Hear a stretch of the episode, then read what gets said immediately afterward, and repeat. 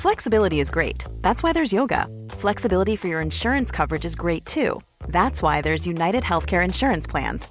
Underwritten by Golden Rule Insurance Company, United Healthcare Insurance Plans offer flexible, budget friendly coverage for medical, vision, dental, and more. One of these plans may be right for you if you're, say, between jobs, coming off your parents' plan, turning a side hustle into a full hustle, or even missed open enrollment. Want more flexibility? Find out more about United Healthcare Insurance Plans at uh1.com.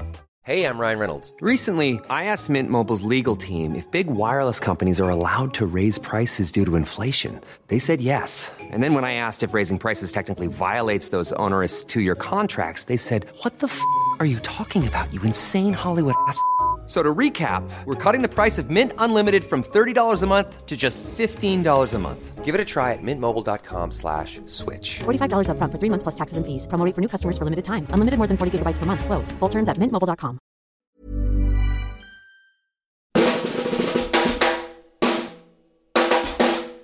Truth and Movies. Today, Mountains May Depart. Jia Zhangke's Mandarin but not meandering epic of Chinese past, present, and future. Brick, the Rian Johnson teen noir breakthrough, not the Anchorman spin off you've been praying for. And, oh yes, The Last Jedi. Star Wars saga gets reanimated. Enough chat, let's get to it. Truth and Movies, a Little White Lies podcast.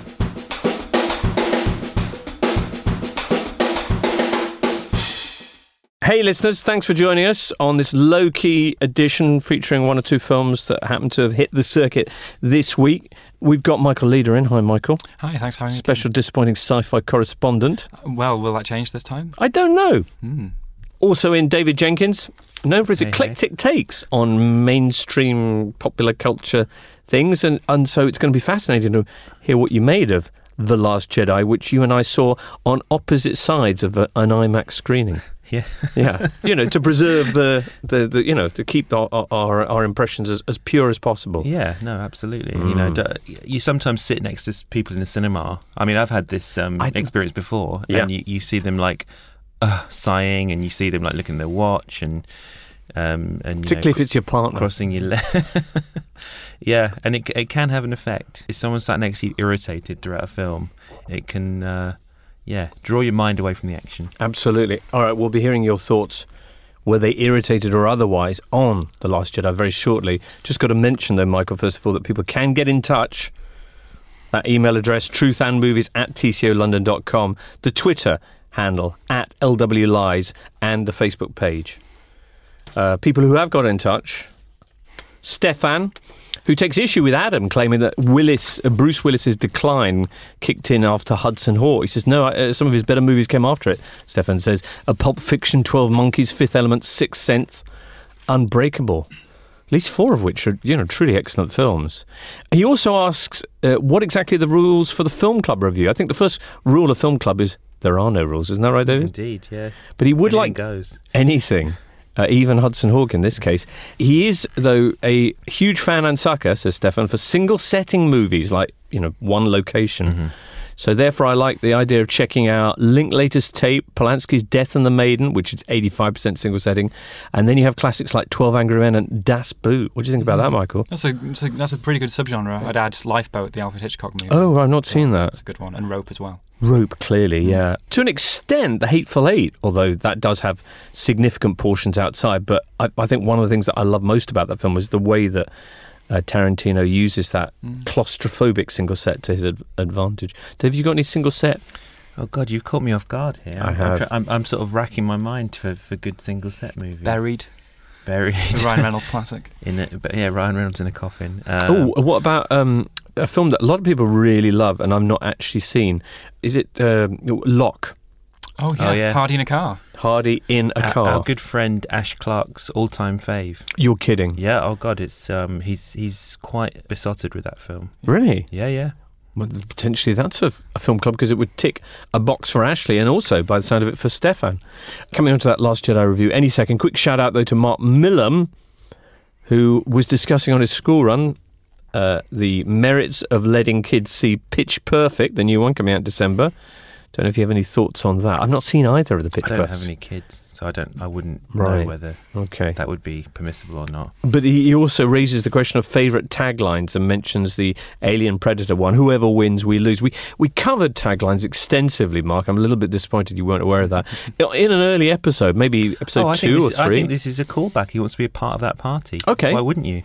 Uh, Absolutely. Well, um, listeners, if you have a favourite tagline, send it in, and maybe in our end of year special, which is going to be coming up, and I think going to be featuring a pretty special guest. Yeah. Special guest alert. Is- Special is the, guest is the alert. official. we um, can have a special way saying tagline celebration. We can ask our special guest what his favourite tagline is. It's I, a he. I suspect he'll have some, some good, Doozies. good, Yeah. good ideas for that one. All right. Can't wait. Mm. Do you have a favourite tagline, Michael? I'd say it happened for Texas Chainsaw Massacre. Oh, It's a dot dot dot it happened exclamation mark. all right. It's an eclectic one.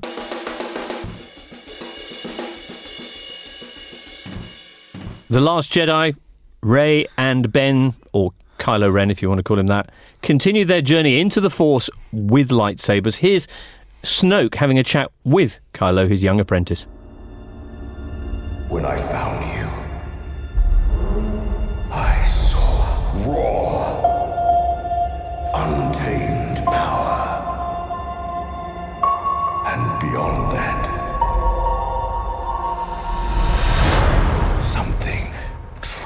special. Well, there you go.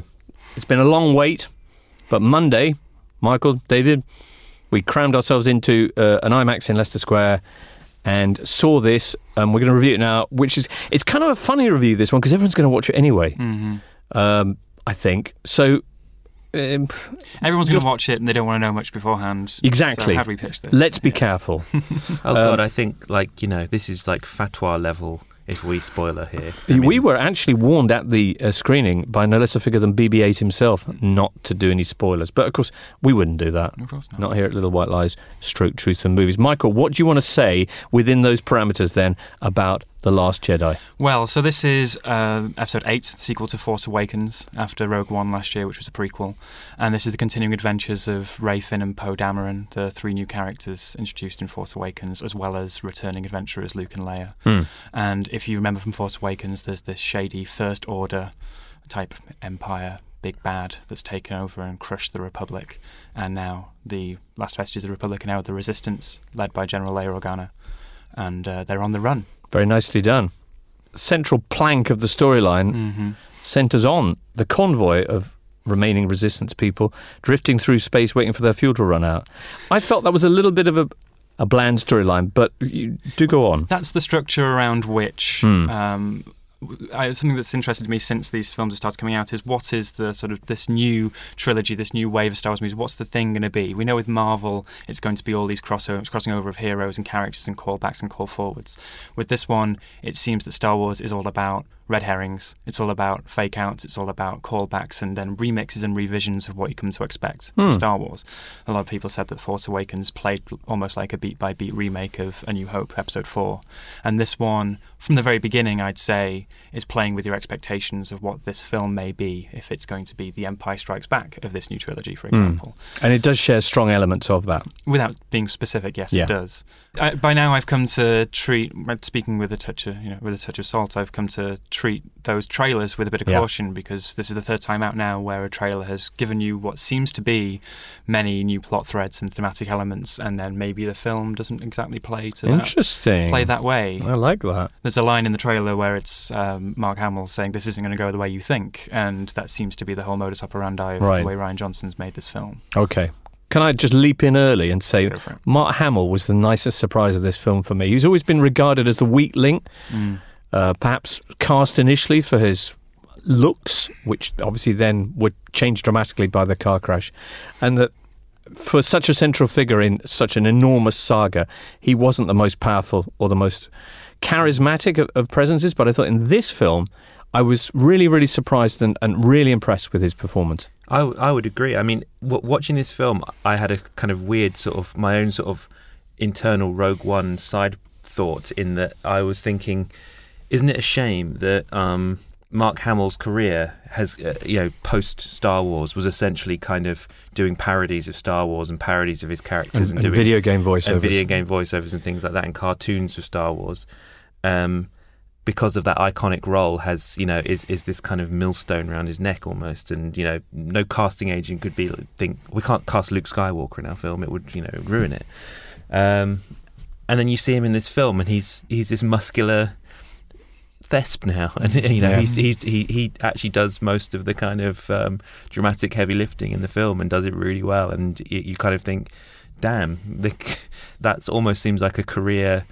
You know, hopefully it's a a, a- new a new chapter you Mm. know, for him, but um, you kind of feel there's there was a, there's almost a kind of lost generation of of Mark Hamill leading roles that could have been. Maybe I'm overstating it a little here, but you know, Well, well, let's see. It- it- Maybe there'll be future roles for him within the Star Wars saga. We, we can't say at this point. Oh, no. But, That would be but terrible. Michael, back to your um, back to your thing, and, and we- we- we're heading towards the point when we discover did it live up or did it disappoint?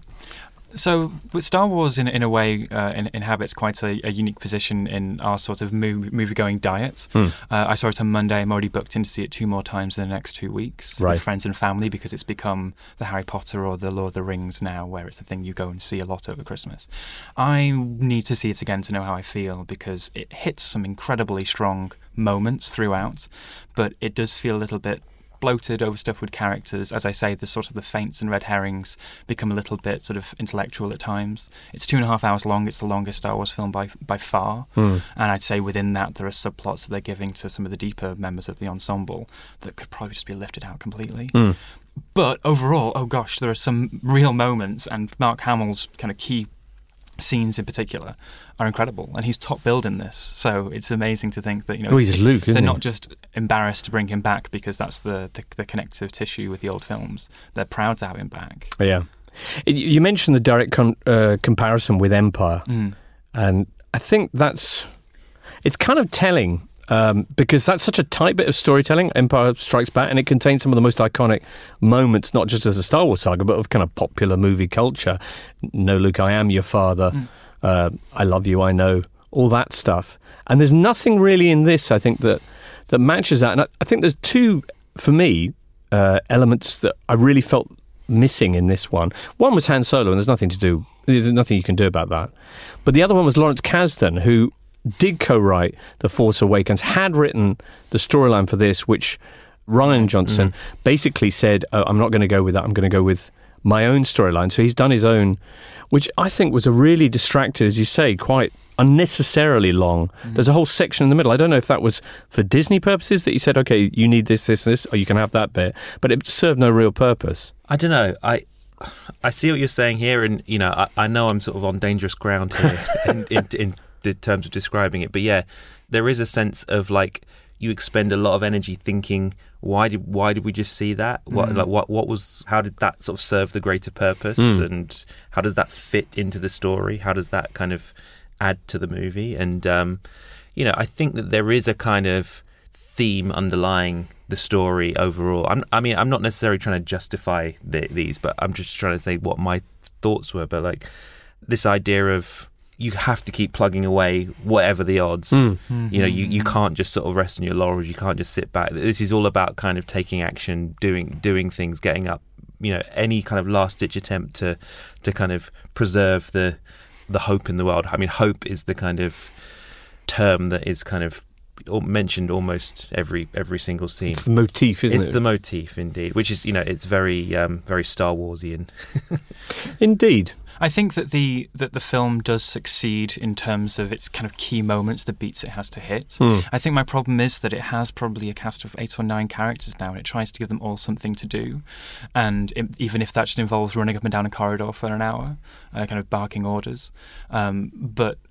And it's a shame because the, we were introduced to these characters in Force Awakens, you know, John Boyega and Adam Driver and, and, and Daisy Ridley, who and who were all re- really kind of you know commanded the screen and they had a lot of charisma and charm. But in this one, they seem a little bit sidelined. I, I in- in don't Luke think R- Rian Johnson knows what to do with some of the plot lines that Mm. he's inherited, given what he appears to have done with them in, the, in this film. Um, but yeah, sorry, I interrupted you. No, it, it, it's it, it's it's hard to talk about without being specific. It Hmm. may just seem that we're coming off as maybe more neg- negative than we would otherwise. Well, um, like many people, I really wanted to like this film, and for most of the film, I did. I would say, I like you. I need to watch it again, and, and I'm looking forward to doing so because it's a Star Wars film. Um, it's got some very good bits in it. It's got some very bad bits in it. There are two moments in this that are almost prequel level bad for me. That they are Wow. uh, shark jumping, and um, one involves Princess Leia, the other one involves BB-8, and they significantly changed the way I felt about the film. I enjoyed it to start with, and then with Hamill and with the final, the final kind of how long did it take? Forty minutes or so on the Final set piece, yeah. yeah, that whole part there for me. Johnson kind of gets it back under control, and that makes it worthwhile. I really mm. enjoyed that, but I was disappointed overall because of that that middle section that mm. Just seemed like he didn't really know what he. And I'm, as I say, I'm not sure if maybe the Force Awakens because Kasdan was involved. Who's you know not only Empire Strikes Back and Return of the Jedi, but also things like Raiders of the Lost Ark. Mm. But also maybe J.J. Abrams had enough clout to keep the storyline the way he wanted it. I'm not sure if maybe Disney, who are quite famous, are they not for their for the way that they will manage what a director thinks he's doing or not doing with a with a storyline. mean- maybe they got involved a bit much in this. I don't know. Yeah, I I mean, don't it's, it's know. hard to tell. It's hard Hmm. to sort of second guess that. There's this whole thing about the the Han Solo movie and Yeah. the Mhm. the guy, Which Kasdan is working on. which Kasdan is is working on, and if you know, if if anything, that seems like the directors of that movie were were moving it too far off piste, right. and that's why they brought Ron Howard in to That's true. Yeah. stead, steady the boat. So we'll see, we'll see how that goes next May. But And the same with episode nine. They've booted Colin Trevorrow off Mm. the project. And J.J. Abrams is back for that. But it seems that Rian Johnson, they're actually happy with him because they've just announced this new trilogy that he's going to make. And I think off the back of this film, I'm very happy to see what that is because Okay. it is a tension within this movie. Um, as I was saying, trying to figure out what this new trilogy is. And this trilogy is the tension between legacy and new stories within an old world and what needs to happen to let go of the past. And that's we're now seeing what this trilogy is going to look like, the sort of the shape and the characters and the, the those overarching themes. And I actually can't wait to see what Rian Johnson can do completely, you know, unshackled from that. Right. One of the things I, I've sort of picked up on in the uh, kind of early reviews that have been released is a lot of people talking about um, how emotional the film is. Mm. Hmm. It's the most emotional Star Wars, which I, for me is not is not is faint praise maybe, but like yeah, a lot of you know a lot of people are saying how kind of deep it is and how it, it sort of buries deep into the psyche of its characters and it deals with these kind of weighty humane themes and uh, and this idea of preserving the you know the, the the the republic and you know blah blah blah. But for me, on an emotional level, and, I, and I'm really a kind of sentimental guy when it comes to cinema. I mean, Hmm. you know, like in a, a film like, for instance, Wonder, I was like, you know, this this is. I, I know I know you weren't a fan, but I, I was actually quite, you know, smitten by some of it because because you know just very very sort of simple moments, and for me, this film really lacked these kind of very very sort of simple, pure, you know, almost like silent beats where Hmm. you're kind of allowed to kind of soak in a moment. It was know? interesting to watch this in conjunction this week with Mountains May Depart, which is absolutely a movie which gives you very a simple, very clear, uh, utterly kind of uh, emotionally true uh, storyline. But but yes. But- uh, there are, I mean, there is this emotional aspect which he's explored, the, the, the loneliness, if you like, of, of, of, of, the, of the force and the power that it brings, which I thought was an interesting element of this this film. Um, I think it's you, interesting when you talk about this emotional aspect. It's not. It's just as much in the film as it is in the viewer. Um, I've, I found the moments that I was most strongly responding to were the moments that reminded me of watching the original films or playing the video games. A certain soundtrack cue. There, there, there's no Hmm. other. It's when a when they Tie Fighter screams, movie, you, you know, know, you're kind of they'll be able to like, you know, you're back, you're back there. But yeah, I think that's the that might be the Mhm. thing. Is like for me, Star Wars is is, is meaningless. I, I have no, Okay. I have, I have no connection to it. and they're like- searching for meaning in this film. like, Exactly. so- But yeah, that's interesting. I think a lot of um, I think a lot of the really positive reviews are from people for whom Star Wars doesn't have that meaning. Because I mean, Mm. certainly my experience of this is f- Star Wars ultimately, and I'm excluding the prequels from this, but it is a fable. I mean, it is the fable. Mm. Um, and this, whilst it being a serviceable sci-fi film, for, is for the most part not fabulous. As I say, at the end, I think Rian Johnson gets it back, even visually. There are the finest shots in this film all come in the final sequence. And a film which I thought had been a little visually bland compared to The Force Awakens, which had some just gorgeous sights in it. Um, it, it he kind of does come good in, in the end, but by and large, I didn't find this to have that same sense of fable. It wasn't fabulous in that sense. And it reminded me, again, what a great job J.J. Abrams had done with Force Awakens in terms of just bringing that whole thing back to life. I know a lot of people felt it was too similar to A New Hope, but I preferred Force Awakens. I th- Did you? I, I, Yeah. I, I definitely did. I, I thought it had a certain kind of charm and levity to it that. that, that although there really are some very doesn't. funny moments in this. Yeah, the the humour in this really grated on me. Did I've it? got to say, um, and, and and I think you know maybe we can sort of get to that when we talk about Brick because I Mm-hmm. think that's you know his his kind of you know kooky sense of humour is kind of ladled on a little bit thick here. But it's, it's a particularly kind of modern, self-aware sense of humour, is. which you know you're, you're presented with Star Wars, which is so in keeping with the film. The film's made 40 years ago, Mm. but uh, then you suddenly have these sort of wacky one-liners and uh, that- almost kind of sitcom level kind of setups, and it's like that's the one part that I think completely thuds for me. Yeah. With the sense of humour throughout. So give it some scores then, David.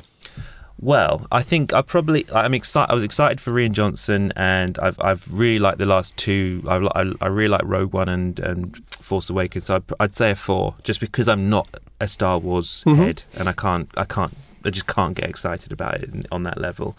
Um, enjoyment was, even though I say I was kind of I was probably say I was mixed on it. I think the the good outweighed the bad for me, and I, and I, I would you know although I probably wouldn't be running back to the cinema to see it because for me it was maybe a tad too long. It felt like two and a half hours.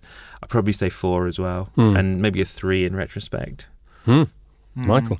I think quite similar to, to, to, to David. I've, I've enjoyed the other ones. I'm, I am a big Star Wars fan, but I did approach this one with a little bit of caution, just because how many you know we're going to see Star Wars films every year until we die now, and that's I quite like Star It's Wars being a, brilliant. being a thing. No, but- I'm loving that. yeah. Anyway, so that was four. Uh, but then enjoyment, yeah, I'm, I'm probably leveling out as a four. I'm probably coming off as more negative than I am because when you can't geek out about certain moments, Yeah. you, you can only be general. And I'm looking forward to watching it again and maybe reassessing. So Hmm. probably a four there as well. Okay. Yeah. I, I, would say five for anticipation, which might be why my next two scores would be three and three. But like you, I want to go back and, and, and see it again. Um, now, all right, uh, let's move on then. Slight change of pace here as we tackle Mountains May Depart. All right, David Jenkins, Mountains May Depart. What is it? Well, it's a new film by the uh, Chinese director Jia Zhangke, who is kind of quite a name on the sort of festival slash art house circuit. Um, he makes these quite austere and critical films of China uh, about sort of modern China. Um, he he's someone who actually it's very rare that his films will actually get past censorship laws in China because they are kind of critical of the communist state and of decisions made by the government, mainly to do with kind of modernization and globalization. He, he's from he's from a kind of northern Chinese mining town called Fenyang, All right, Where where, he- where this one's set. where this one is set, and he's and a little bit of trivia here is Mm. that um, he owns a restaurant called Mountains May Depart in Fenyang. Okay, what do you, what does the title refer to? Is it a, a quotation from something or? I'm not entirely I'm sure, not to sure be either. honest. It's it's a weird one. If it's it sounds like a sort of slight weird translation of, of, of a proverb or something. Right. Um, Is it uh, something to do with the passage of time? I, I I'm not guess sure. so. I mean, I, I think it's probably to, a reference to this idea of like because I mean, all his films are about you know cities being uprooted and moving like along uh, you know along rivers and to different sites. So Mm. it's this idea that you know people can constantly be uprooted, and Mm. even when you have these kind of you know you're connected to the landscape, there's still a way to be kind of moved elsewhere. I mean, and this this film is. It's more of a melodrama, Mm. you call it. I mean, it's a sort of romantic melodrama that a kind of triptych narrative that takes place over three different time periods. It starts off with um, the actress um, Zhao Tao, who is just um, is who actually is Jia Zhangke's wife and muse. Uh, he's she's in pretty much all of his films, and she's just I think she's one of the great living actors. Um, she's astonishing in this film, and it starts off with her doing kind of line dancing to uh, Pet Shop Boys "Go West" um, to herald in the uh, the joys of the new millennium. But as it sort of transpires, things don't go uh, well for her as she um, enters into a kind of love triangle between a a kind of slimy capitalist and a kind of guy who works in a in a coal mine, uh, who she kind of has a has a sort of relationship with, and the film essentially follows her decision over three time zones, timelines, I guess, Mm. three chunks of time. Um, Excellent. Well, that's, that's a sorry, that was very no. long. uh, I mean, it's, it's quite a long film, mm. and I must admit, when I saw what we were doing this week, Star Wars, yay, uh, two and a quarter hour Chinese film. I was a little bit more cautious about that, but I absolutely loved it. Oh, I'm glad to hear. Yeah, that. no, I thought it was brilliant. What, what did you think, Michael? I was a little cooler on it, but I, I did like it. I ha- this is actually the first of his films I've seen. I've Hmm. actually missed out on Touch of Sin and, and The World and previous ones in the past. Uh, this has taken a long time to come out here. It was in Cannes two and a half years ago. You kidding? 2015. 2015, and it was at the London Film Festival in 2015. It's just been one that people have been, you know, dying to come out in the cinema, and now it is. I really appreciated that ambition. There's, there's sort of these three time periods. If you want to say it's like the Before trilogy in one film, the, Uh-huh. the original Link Before trilogy, or it's a bit like Place Beyond the Pines in a way, Mhm. um, following a, a, a family across across a generation, um, and the the little sort of cinematic tricks that he pulls. There's lots of interesting choices there. Like the title card doesn't come up until 45 minutes in Yeah. when you realise you're going from 1999 to 2014, and then later on you do go further into the future for a third act. Um, and and likewise, uh, lots of sort of film nerd things like the changing of aspect ratios and Mm. cinema and, and Mm. camera setups for each each period. I I I I I found that results varied across the film. Right. Really, I don't know if that's Yeah, I think I think that it's a, co- a common criticism of the film actually, Mm. and and I, and I, it's one that I kind of concur with. That um, the, this, this, there's a sequence later in the film where he transfers to to Australia, Mm. where um, Zhao Tao's son has kind of decamped there to to sort of start a new life as a you know as a, as a, as a you know embracing capitalism there. I think it is just one of those things where he doesn't seem comfortable filming in English language. Mhm. Um, the assured style of the first two chapters kind of is is you, it's one of those things like I don't know you you can't ab- absorb yourself in the story because it's sort of like it's hindering you a bit because you can Well, one see of the issues with that final bit is that the fact that it barely involves what's her name? Zhao? Tao. Zhao Tao, yeah. Zhao, I mean, that it barely involves Zhao Tao, who who is, I mean, extraordinary through the rest of the film, and then brings it back together at, at the yeah, end. that that's that's again that's really really sort of problematic in that last Mm. section that you kind of you know the, the sort of emotional linchpin of the film is kind of shoved aside for for maybe a little but that, bit I mean, long. in a sense, it does illustrate a little bit what I think Jia Zhangke Mhm. is doing here, in that you might have something that, that things move on. There is a river that flows through this film, both you know, literally and metaphorically. Um, and in a sense, what you may think of as the kind of central temple of the movie isn't necessarily going to remain the central temple Mm. of the story. Things move on. And actually, I, I saw a, um, something from is it Manohla Dargis Yeah, What- yeah. Yeah. in New York, New York Times, who points to the river and its kind of central role, and, and points out specifically this triptych idea that in the film, characters go to the river. Three characters the first time, two characters Mm. the second time, and then just one at the end. And it, it it's it's it's neatly done. Mm. Oh god, I think there's like there's probably tons and tons of stuff in the film that Mm. you're, tr- you, that you'd have to sort of like w- watch again and sort of pour over to really sort of get out of it. I think Small it's so details. rich, and you know, I think that one of the things I like about him is that his films generally feel very kind of quite intuitive, and you know, that they, they, they, he he gives gives moments time to breathe, Mm. and you you know sometimes you kind of left thinking this is a long take or this is this scene is kind of going on for quite a long time but actually like i think there's like you know y- the more you think about it the, the you know there there is a kind of immense precision to Yeah. to how he makes movies and Mhm. like every detail feels very thought through in the end One thing about this film, the aging effects are brilliantly done. They're astonishing. Which one is the real uh, Zhao Tao?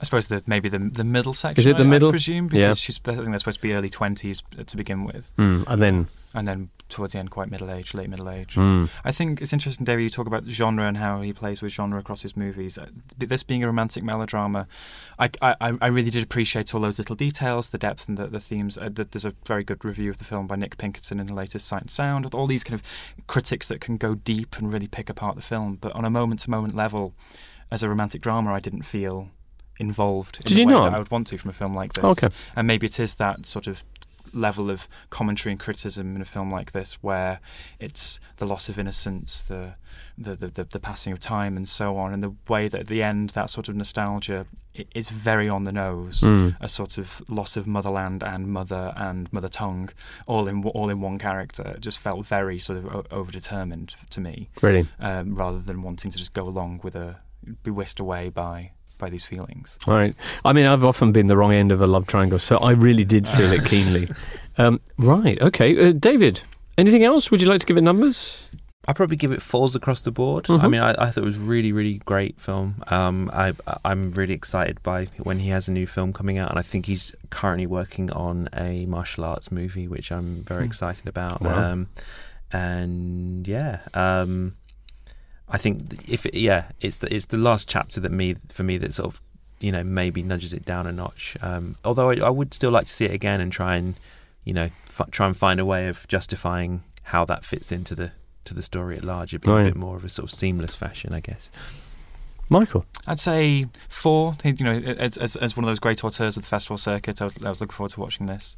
And but then probably th- three and three, really. Hmm. Um, I, I'm willing to go and do all the necessary reading and maybe watch it again down the line, and maybe my opinion will change. But uh, it didn't seem to. If you want, if you want to go full on and see his kind of like most t- like toughest, difficult, but I think maybe best film, Mm. he he did this film called Platform, and it's like a kind of it's his it's his version of a musical. It's like following a a a, a, a kind of band i uh, during just after the um, Cultural Revolution, and it's them sort of touring around Wow, right. te- uh, like small villages in Mhm. China, and, it, uh, and there's no there's no story. It's just kind of going around, and you see what's happening in, in the country, and it's just kind of incredible. Yeah, From It's a- three hours long. Just from a cultural point of view, I actually f- f- wonder that's one of the things that uh, made the film interesting for me, even though it is quite a long film in which not that much happens on a moment to moment basis, although there are big changes story wise, was just that whole kind of window on what seemed to be kind of ordinary Chinese life, provincial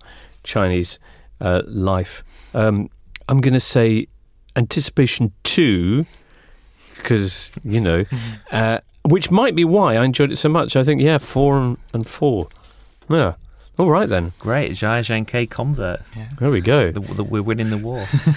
Uh, next up, we're looking back on Rian Johnson's debut film, Brick. Hey everyone, I've been on the go recently Phoenix, Kansas City, Chicago. If you're like me and have a home but aren't always at home, you have an Airbnb. Hosting your home or a spare room is a very practical side hustle. If you live in a big game town, you can Airbnb your place for fans to stay in. Your home might be worth more than you think. Find out how much at airbnb.com/slash host. Want flexibility? Take yoga. Want flexibility with your health insurance? Check out United Healthcare Insurance Plans. Underwritten by Golden Rule Insurance Company, they offer flexible, budget friendly medical, dental, and vision coverage that may be right for you. More at uh1.com. Ryan Reynolds here from Mint Mobile. With the price of just about everything going up during inflation, we thought we'd bring our prices down. So to help us, we brought in a reverse auctioneer, which is apparently a thing. Mint Mobile unlimited premium wireless. Ready to get 30, 30, bit to get 30, bit to get 20, 20, 20, bit to get 20, 20, bit to get 15, 15, 15, 15 just 15 bucks a month. So, Give it a try at mintmobile.com slash switch. $45 upfront for three months plus taxes and fees. Promo rate for new customers for limited time. Unlimited more than 40 gigabytes per month. Slows. Full terms at mintmobile.com.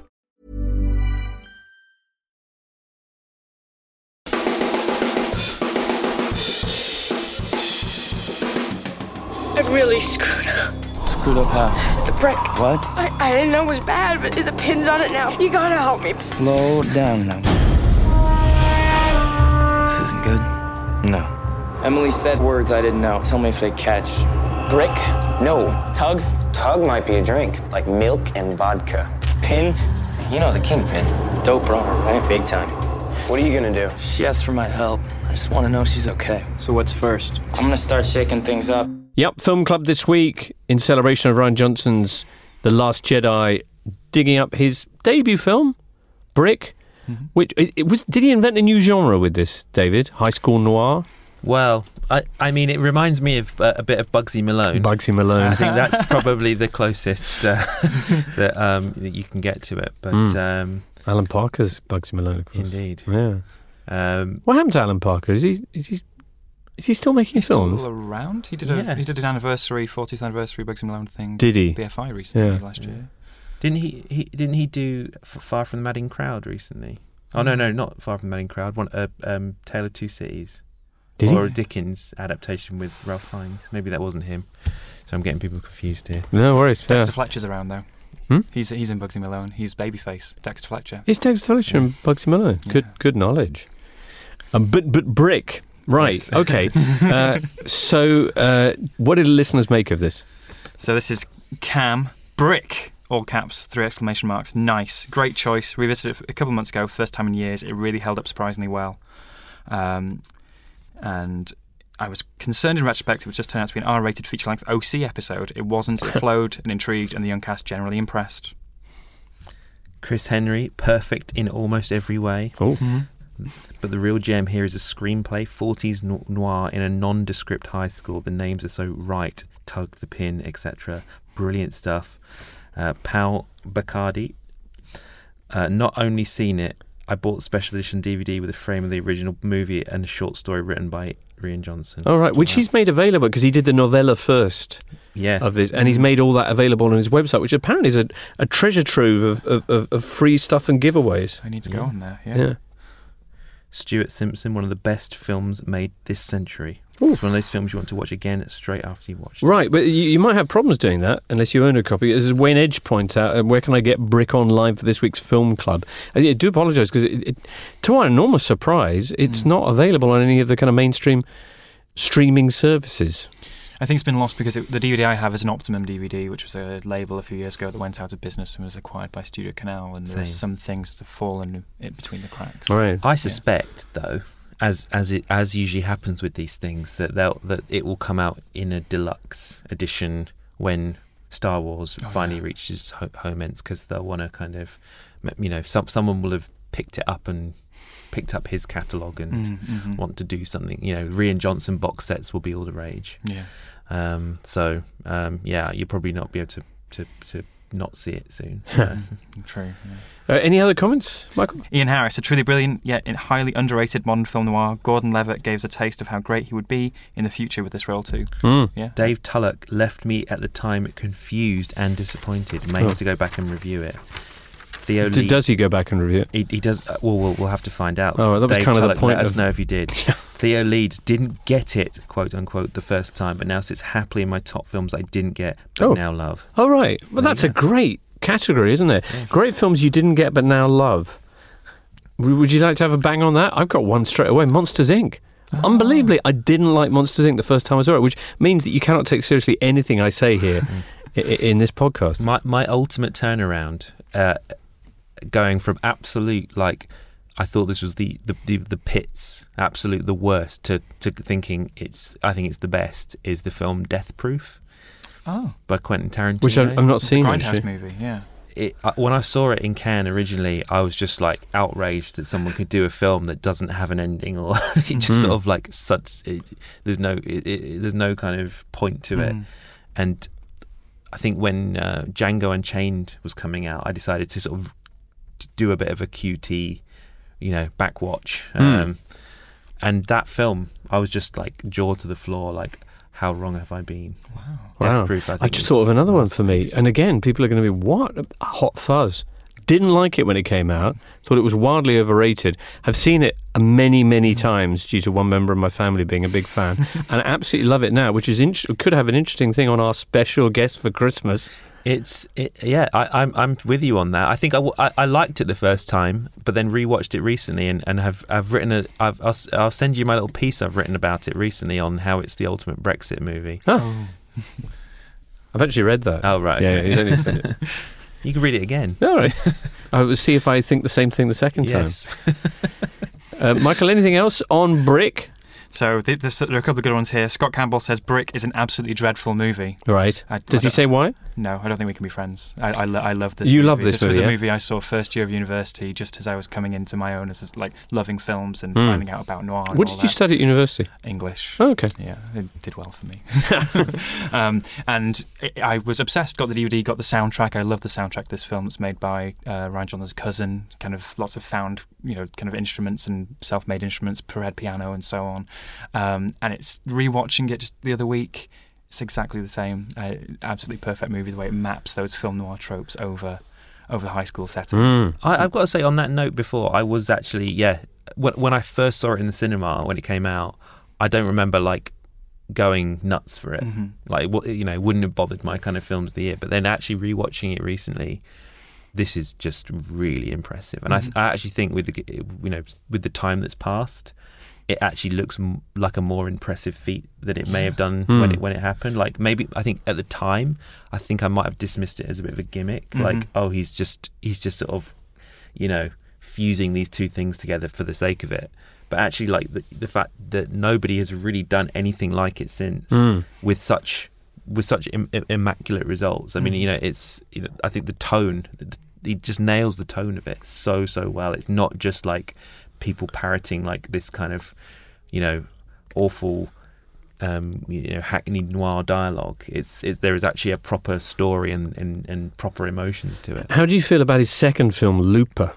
That's his oh, third that's his film. third film. Oh, what was his second film? The Brothers Bloom, which oh, I love The Brothers Bloom. No. I- that was him. That was him. you, uh, someone loves The Brothers Bloom. Yeah, I, I really enjoyed it with Rachel Weisz and who else is in it? Um, Adrien Brody. Mark Ruffalo. Right. That I- film. Is it really bad? oh, Michael? I remember quite liking it. It was a long time yeah, ago. I remember it's- there's uh, Rinko Kikuchi's really good at It's it. a I- it's a caper. It is a It's- caper. Yeah, I, and it, they go to So nice that's just my teeth locations and stuff. wow, sorry. Okay, so that was his second film. What did you, what did you make of his third film then?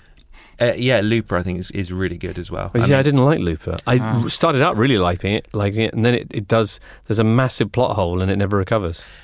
it's a bold film, I'd say. Mm. I mean, and that, and, and I think with Looper, it's like you're either going to think that the, the switcheroo it does in the middle is, is a really kind of bold and interesting move, or you're going to think, oh, I, I really love that thing it was doing at the beginning. I wish Yeah. it did that uh, some more. So I- I'd like to. I think it's time to rewatch that. It's, a, it's certainly a film for a certain type of person.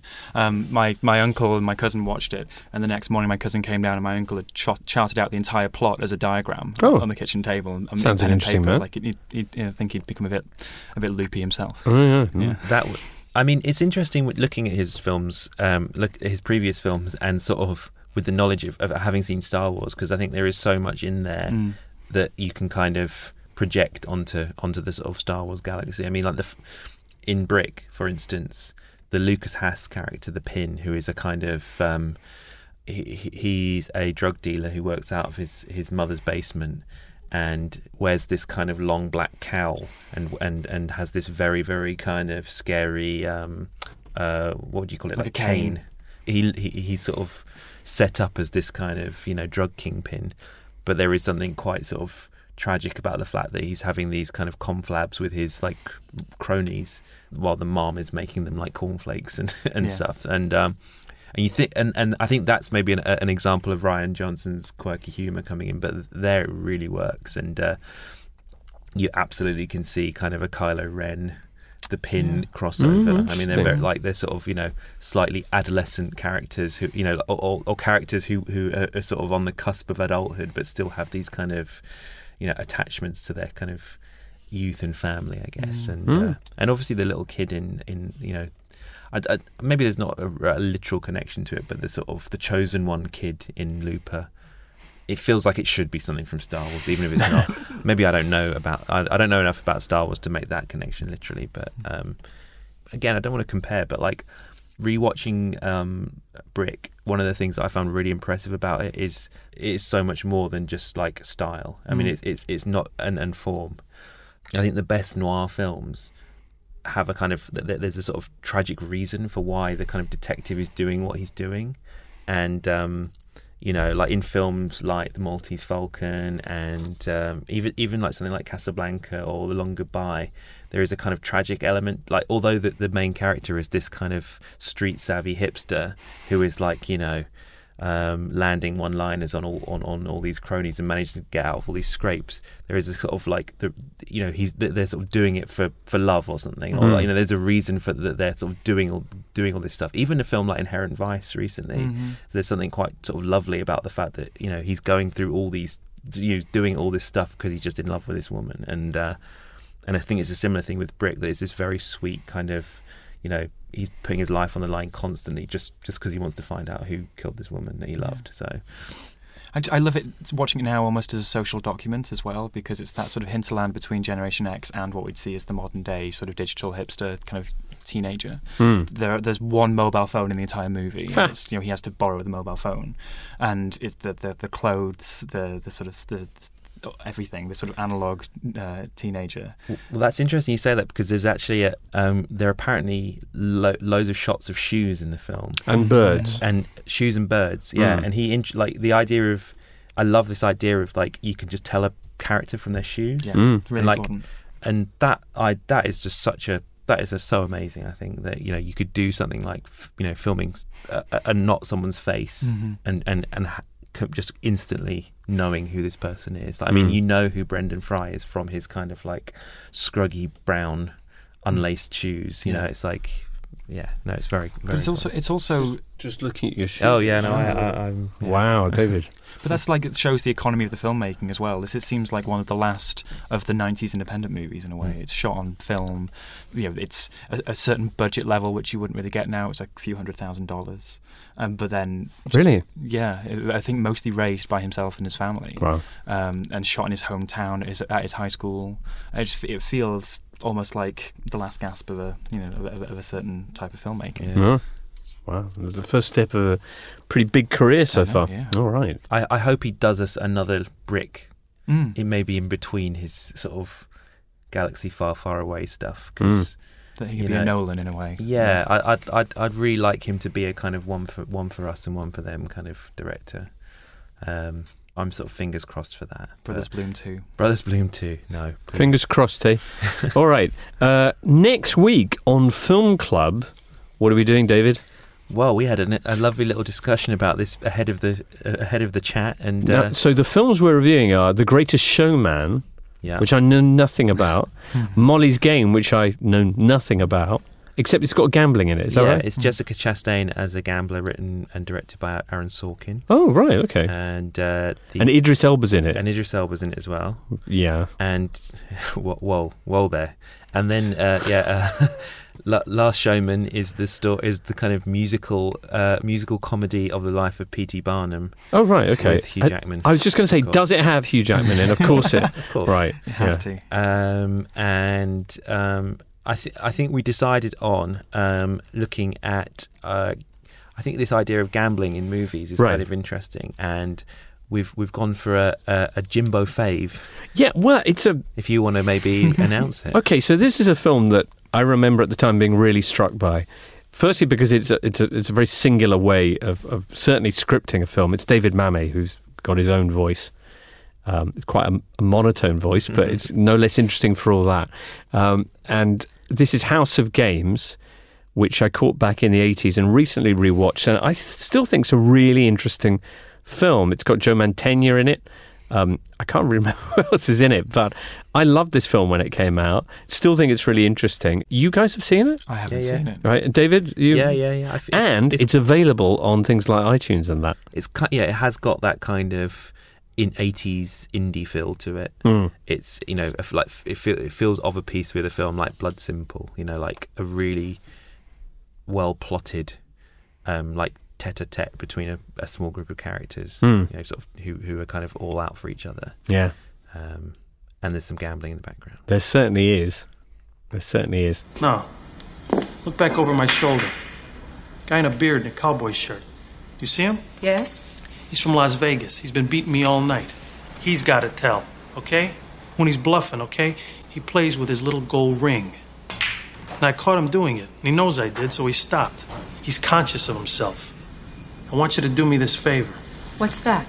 I want you to be my girlfriend for a while. Come in the game. You stand behind me. Watch me play. We get in a big hand. I, I go to go pee. You watch this guy and tell me, does he play with his gold ring? Then I know he's bluffing. I win the big hand, and I forget the 800 your friend owes. All right, so that's coming up next week. Oh, we're also doing Jumanji, it says here. Are we? Oh gosh, I I, I, I think we might be, be switching one of either Jumanji or uh, La- Le- uh, Greatest Showman. Okay. Is- it- we're gonna we're Of gonna course have to make that decision Yeah. depending on what we can see. Right, okay. But um, yeah, Jackman v Johnson. yes. Wow. Between a rock and a. Yeah. Yeah. um, good. Well, anyway, listen, if you have seen House of Games or when you have and want to let us know what you think about it, uh, you can do so via email at truthandmovies at tcolondon.com. Twitter is at LWLies. Uh, there's the Facebook page as well. Anything else you want to mention? Oh, one thing I would like to give a shout out to, something Mm. to look out for next year. Last weekend, I was immensely privileged to see a preview of World of Tomorrow 2, The Burden of Ah. Other People's Thoughts, which the new Don Hertzfeldt animated short, which is, he makes these, you know, David, you're, you're a fan of his films, he makes these incredible short animated films that are packed with ideas and feelings and, and innovation, Mm. and it was incredible. I'd, I'd look out for World of Tomorrow 2. the first one is just bonkers and It's on brilliant. Vimeo, you It- can see it's it all there. done with stickmen as well. To be it's added. very sort of specific Yeah. uh, animation, but he now do you have to? I, you have to pay for it, don't you? He ha- he sells the first one on his Vimeo store. right. The, And the second one? the second one, who knows? It's it's premiering well wide at Sundance next year. Okay. But then also his film "It's Such a Beautiful Day" is on Netflix, I believe. Okay. Which is a, not a sci-fi film. It's it's more realistic. Or, Is that with like live action actors and stuff? no, stuff? no, no, no, It's still Stickman. It's an hour long uh, animation, but Oh. but it's like it's it's basically like the Tree of Life, Hmm. as it, but with animated stickmen. and with just the most melancholy, poetic, beautiful, hilarious, sad tone of voice. Yeah. Right. Uh, good. All right, David. Anything you want to add? little coda. No, no, I've just got to um, go go back and finish off the magazine. Right.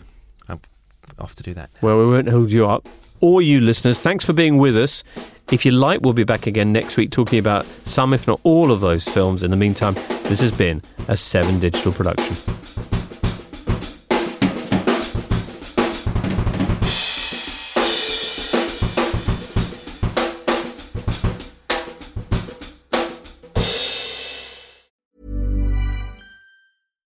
Shopify helps you sell at every stage of your business. Like that, let's put it online and see what happens stage. And the site is live. That we opened a store and need a fast checkout stage. Thanks. You're all set. That count it up and ship it around the globe stage. This one's going to Thailand. And that, wait, did we just hit a million orders stage? Whatever your stage, businesses that grow grow with Shopify. Sign up for your $1 a month trial at shopify.com slash listen.